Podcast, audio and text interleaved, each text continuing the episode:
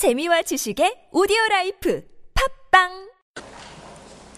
오늘날 수많은 사람들이 천국을 갔다 여러 가지 체험을 했다 이렇게 간증하고 또한 그러한 책을 내는 사람들이 참으로 많습니다. 예, 저에게도 이렇게 물어보는 사람들이 있습니다. 목사님은 어떠한 기적이나 특별한 체험을 했습니까? 어떠한 은사 체험을 하셨습니까? 그럼 제가 어떠한 대답을 하겠습니까? 과연 이러한 질문이나 이러한 상황 속에서 성경에는 어떠한 답이 있습니까? 성경은 무엇이라고 말씀하십니까? 오늘 본문은 그에 대한 해답을 주, 주고 있습니다. 오늘 본문 말씀을 통하여 혼란한 이 시대에 하나님의 뜻은 무엇인지 살펴보고 은혜 받는 시간이 되기를 바랍니다. 하나님은 천지를 창조하신 전능한 하나님이십니다. 또한 사랑과 자비가 풍성하신 하나님이십니다. 좋으신 하나님께서는 사막 광야에 거닐던 백성들에게 물을 주셨습니다. 만나와 메추라기를 하늘에서 비처럼 이스라엘 백성들에게 주셨습니다. 엘리야 선지자에게는 까마귀를 시켜서 먹을 것을 주었습니다. 예수님도 이 땅에 오셔서 수많은 기적을 행하셨습니다. 보리떡 다섯 개, 물고기 두 마리로 수만 명의 사람들을 먹이시는 기적을 행하셨습니다. 한 번만 아닙니다. 또한 보리떡 일곱 개와 물고기 두 마리로 어마어마하게 많은 사람들을 먹이셨습니다. 수많은 사람들이 기적을 맛보고 체험했습니다.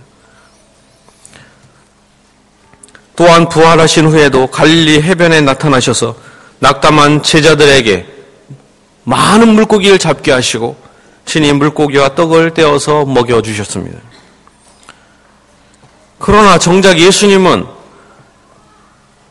어떠한 사람들이 당신이 메시아이신지 기적을 표적을 행하라고 증명하라고 말씀 드렸을 때 어떻게 하셨습니까? 단호히 거절하셨습니다.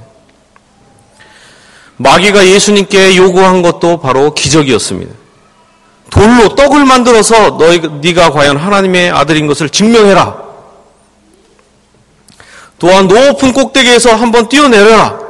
그래서 네가 하나님의 아들인 것을 증명해라 합니다. 예수님께서 십자가에 못 박혔을 때에도 마귀는 말합니다. 십자가에서 내려오라. 그래서 그 기적을 통하여 네가 하나님의 아들인 것을 증명해라 합니다. 마귀는 끊임없이 이렇게 택한 백성들에게 하나님의 교회, 하나님의 아들에게 기적을 요구했습니다. 예수님이 어떻게 하셨습니까? 기적 보여주시는 것을 완전히 거절하셨습니다. 예수님은 이 땅에 무엇을 보여주러 기적을 보여주러 오신 게 아닙니다. 하나님의 생명의 복음을 들려주기를 원하셨던 것입니다. 누가복음 24장 을 보면 예수님을 잘 따르던 제자들이 있었습니다. 그 중에 예수님이 십자가에 달리셨을 때, 아, 실패했나 보다 생각하고 낙심해서 엠마로 가는 사람들이 있었습니다. 이때 예수님은 이들에게 나타나셔서 무엇을 하셨습니까? 기적을 행하셨습니까? 하늘을 쫙 갈라서 어마어마한 기적을 행하셨습니까? 그렇지 않습니다. 함께 걸어가시면서 하나님의 말씀을 가르치셨습니다. 모세와 모든 선지자의 글로 시작하여 모든 성경에 쓴 바 자기에 관한 것을 자세히 설명하시니라. 하나님의 아들이 수많은 기적을 행할 수 있습니다. 그런데 오히려 구약 성경, 오늘날의 많은 사람들이, 은사자들이 성경 고리타불한 거, 이렇게 생각하잖아요? 죽어 보이는 거. 그렇게 생각하는 바로 그 성경 말씀을 통하여 자기가 메시아 됨을 자세히 설명하고 계셨던 것입니다. 곧 부흥 사경회를 하신 거죠. 하나님의 말씀을 통하여 부흥의 역사를 이루신 것입니다. 이들이 이 말씀을 듣고 고백한 내용이 무엇입니까? 길에서 우리에게 말씀하시고 우리에게 성경을 풀어 주실 때 우리 속에서 마음이 뜨겁지 아니하더냐. 마음이 뜨겁지 아니하더냐. 예수님의 부활을 믿지 않는 도마는 요한복음 20장에서 말합니다. 내가 그의 손에 못자국을 보며 내 손가락을 그 못자국에 넣으며 내 손을 그 옆구리에 넣어보지 않고는 믿지 아니하겠노라. 예수님께서는 이러한 도마에게 나타내셔서 무엇을 하십니까? 이렇게 말씀하십니다. 너는 나를 본고로 믿느냐? 보지 못하고 믿는 자들은 복되도다. 이 세상에 부분적으로 나타난 기적을 말씀보다 우선시하고 이렇게 하는 것은 매우 잘못된 것입니다. 말씀보다 기적이 위에 있다면 그 기적 자체가 우상이 되는 것입니다. 복음이 기적보다 위에 있어서는 안 됩니다. 아, 위에 있어야 합니다. 기적이나 어떠한 표적이 그 위에 있는 것이 아닙니다. 기적에 말씀이 없으면은 그 기적은 아무 의미가 없습니다. 그러나 복음에는 설사 기적이 따르는 것 같이 보이지 않아도 하나님의 이 복음에는 로마서 1장 말씀대로 하나님의 능력이 나타납니다. 복음에는 하나님의 능력이 나타납니다. 사람들이 그것을 듣고 구 능히 구원을 받을 수가 있다는 것입니다. 사도행전을 보면 복음을 증거할 때 그에 따르는 표적들과 기적들이 수많이 나타났습니다. 그래서 많은 사람들이 교회 왔습니다.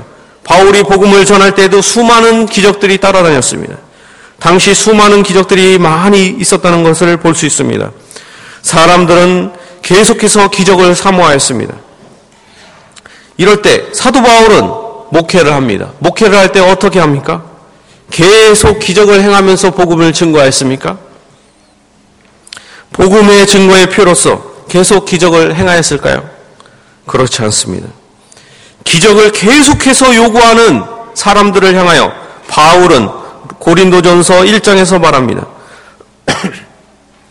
유대인은 표적을 구하고 헬라인은 지혜를 찾으나 우리는 십자가에 못 박힌 그리스도를 전하니 유대인에게는 거리끼는 것이요 헬, 이방인에게는 미련한 것이로되 오직 부르심을 받은 자들에게는 유대인이나 헬라인 이나 그리스도는 하나님의 능력이요 하나님의 지혜니라. 하나님의 복음만을 증거하기를 원했습니다.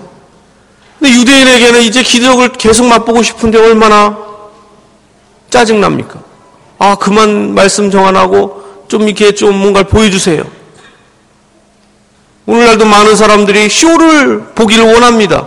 복음은 지루하잖아요. 설교 좀 그만하고 쇼 좀 해주세요. 사도 바울은 그것을 완고히 완전히 거절합니다. 바울은 기적을 구하는 유대인들에게 기적을 보여주지 않았습니다. 오히려 그들에게 거치는 십자만을 전파합니다. 오늘날 바울처럼 목회를 한다, 면 사람들이 과연 좋아할까요? 사람들은 십자가에 달리신 그리스도만을 만약에 전파한다면 얼마나 어떤 반응을 보입니까?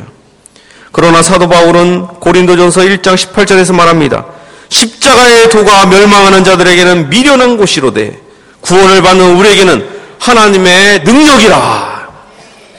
하나님의 복음에는 하나님의 능력이 나타난다는 것입니다. 복음은 하나님의 능력입니다. 어떠한 사람이 이러한 말씀을 전하면 저한테 말합니다. 능력이 없으니까 말씀만 이야기한다고 합니다. 체험이 없으니까 체험을 무시한다고 합니다. 참으로 유치하게 짝이 없습니다. 왜 하나님의 말씀대로 생각하지 않는지 모르겠습니다. 그렇게 질문하고 따진다는 것 자체가 바로 예수님의 말씀을 깊이 말씀을 체험해 보지 않았다는 증거입니다. 아직도 유치한 신앙 수준이라는 것입니다. 마치 이것과 같습니다. 목사님은 옛날에 딱지를 얼마나 많이 모으셨어요. 구슬을 치기 위해서 얼마나 많은 구슬을 따보셨어요. 꼭 그거와 같습니다.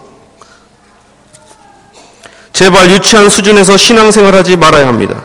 하나님은 오직 말씀대로 하나님의 말씀 한마디로 천지를 창조하셨습니다. 천지를 창조하실 때 그것을 보지 않아도 우리는 하나님의 말씀을 통하여 천지를 창조하신 하나님을 믿습니다. 예수님을 보지 않아도 예수님이 부활한 것을 누가 봤습니까? 보지 않아도 우리는 부활을 믿습니다. 그것을 예수 그리스도께서는 도마보다 더 뛰어나다, 뛰어난 믿음을 가졌다라고 칭찬하십니다. 보고 믿는 것보다 보지 않고 믿는 것을 더 수준이 높다고 말씀하시는데 아직도 그렇게 그런 것을 따라다니는 사람이 있습니다. 자기의 체험과 헛된 경험을 자랑하고 그것을 따르는 자들에게 서도 바울은 골롯에서 2장에서 말합니다. 아무도 꾸며낸 겸손과 천사 숭배를 이유로 너희를 정죄하지 못하게 하라. 그가 그 본 것에 의지하여 그 육신의 생각을 따라 헛되이 과장하고 머리를 붙들지 아니하는지라 온몸이 머리로 말미암아 마디와 힘줄로 공급함을 받고 연합하여 하나님이 자라게 하심으로 자라느니라. 그리스도 그리스도가 교회의 주인이십니다. 그리스도가 신실로 몸된 교회의 머리가 되십니다. 그리스도의 말씀만을 믿고 따라야 될 줄 믿습니다. 수많은 사람들이 오늘도 허황되게 불로초를 찾아다니는 사람과 같습니다. 그러면서 밥과 물을 무시합니다. 불로초만 먹고 찾아가 다닙니다. 그러다가 빼빼 말라서 병들어 죽을 수 있습니다. 하나님께 주시는 밥과 물에 그걸 통해서 생명을 얻게 되는 것입니다. 이 땅에서 그러나 가장 놀라운 기적을 하나님께서 베풀어 주셨습니다. 진실로 기적이 확실히 존재합니다. 이것은 영원한 신비고 기적입니다. 또한 하나님께서 인정하시는 이 기적은 기적을 하나님께서는 우리가 인정하고 실행하라고 명령하라고 실행하라고 명령하십니다. 그게 무엇입니까? 바로 오늘 여러분이 떼신 성찬입니다. 왜 이것이 놀라운 기적이고 표적입니까? 빵과 포도주는 잠시 있다가 없어지는 물질에 불과합니다. 그런데 예수님께서는 이 빵과 포도주에 친히 임재한다고 약속하셨습니다. 얼마나 신기합니까? 얼마나 놀라운 기적입니까? 이것보다 더 확실한 기적이 있습니까? 하나님은 성도들에게 이러한 기적을 보여주시면서 성도들, 성도들이 예수님의 살과 피를 친히 먹고 마시게 하셨습니다. 빵과 포도주가 단순히 예수님의 살과 피를 상징하는 게 아닙니다. 진짜 실제로 예수님께서 그 빵과 포도주에 임재하십니다. 실제적 임재입니다. 그래서 이것을 종교개혁교회들은 말합니다. 성찬은 보이는 하나님의 말씀이다. 실제적으로 임재하신다고 할 때 무엇으로 임재하십니까? 성령으로 임재하십니다. 이것을 영적 임재라고 하죠.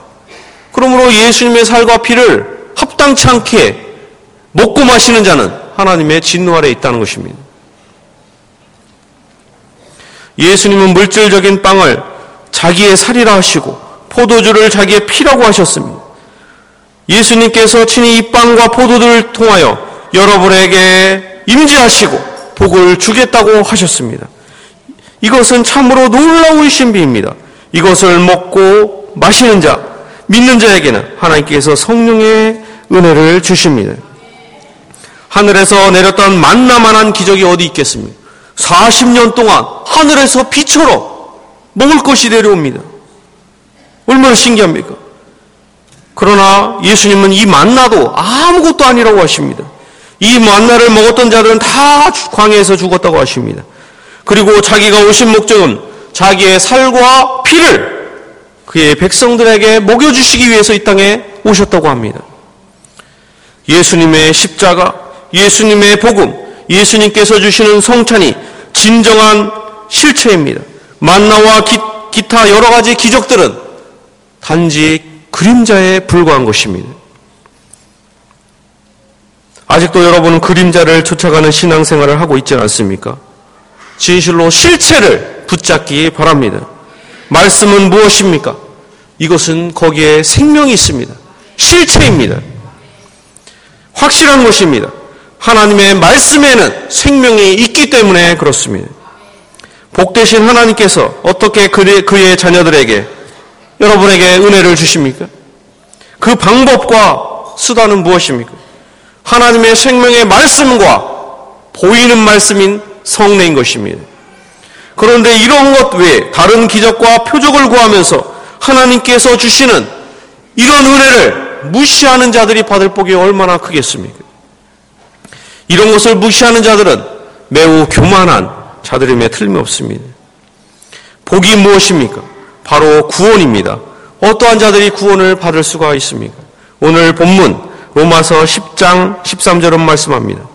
누구든지 주의 이름을 부르는 자는 구원을 받으리라. 주의 이름을 부르기만 하면 구원을 받습니다.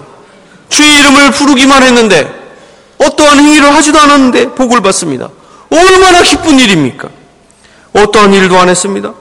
주의 이름을만 풀었는데 구원을 받습니다. 가만히 생각하면 얼마나 큰 기적입니까?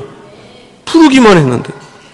영, 예수님의 이름을 부르기만 했는데 영원한 생, 생명을 얻습니다. 얼마나 신기합니까? 그래서 이 복음을 무엇이라고 합니까? 15절은 말합니다. 아름답도다 좋은 소식. 아름답도다 좋은 소식. 하나님께서는 여러분에게 복음을 들려주시기를 원하십니다. 그런데 문제는 이 예수님의 이름을 부르려면 믿음이 있어야 됩니다. 또한 믿음이 있으려면 하나님의 복음을 전해야 됩니다. 들어야 됩니다. 들으려면 또한 전파하는 사람이 있어야 됩니다. 또한 전파하는 사람을 보내는 존재도 필요합니다. 누가 보내야 올 수 있지 않습니까? 보내는 하나님의 사자들, 하나님의 복음을 전하는 분이 누구입니까? 바로 하나님이시죠. 교회를 통치하시고 교회의 주인공이시며 교회의 진정한 주체이신 분, 바로 하나님께서 하나님의 사자를 보내십니다. 이 하나님께서는 이 땅에 복음을 전하는 자들을 세우셨습니다. 그것이 바로 주의 사자, 목사들입니다. 많은 사람들이 아, 목사님들을 향하여 주의 종이라고 하지만 그렇게 부르는 것이 아닙니다. 목사들이 스스로 자기를 주의 종이라고 하는 것은 맞지만 다른 사람이 목사님을 향하여서는 주의 종이라고 부르는 것이 아니라 주의 사자들이라고 해야 됩니다. 왜냐하면 하나님의 말씀을 전하는 분들이기 때문에 그렇습니다. 하나님께서는 목사들을 주의 사자, 주의 메신저, 대사로 하나님의 말씀을 증거하려고 보내셨습니다. 하나님께서 이제 성광교회 복과 은혜를 주시기 위해서 주의 사자 목사님을 보내셨습니다. 또한 내일부터 진행되는 성경 사경회를 열어주셔서 주의 사자를 통하여 주의 복음을 전하게 하셨습니다. 하나님께서 이루시는 일입니다. 예수님은 누가복음 14장 23절을 통하여 이제 여러분에게 말씀하십니다. 길과 산 울타리로 나가서 사람을 강권하여 데려다가 내 집을 채우라. 내 집을 채우라고 하십니다. 주의 사자를 와가 오셨는데 하나의 말씀을 들을 자가 없으면 어떻게 되겠습니까? 다시 예수님은 말씀하십니다. 길과 산 울타리, 저 울타리까지 가서 사람을 강권하여 데려다가 강하게 권면하라고 하는 겁니다. 내 집을 채우라. 진실로 주님은 여러분들이 여러 사람들을 강권하여 주님의 집을 가득 채우기를 원하시고 명령하십니다. 주님께서 여러분에게 능력과 힘을 주셔서 많은 사람들에게 전도하며 함께 주의 복음을 듣고 이번 사경회를 통하여 복과 은혜와 평강을 넘치게 받게 하시기를 예수님의 이름으로 축원합니다. 기도하겠습니다.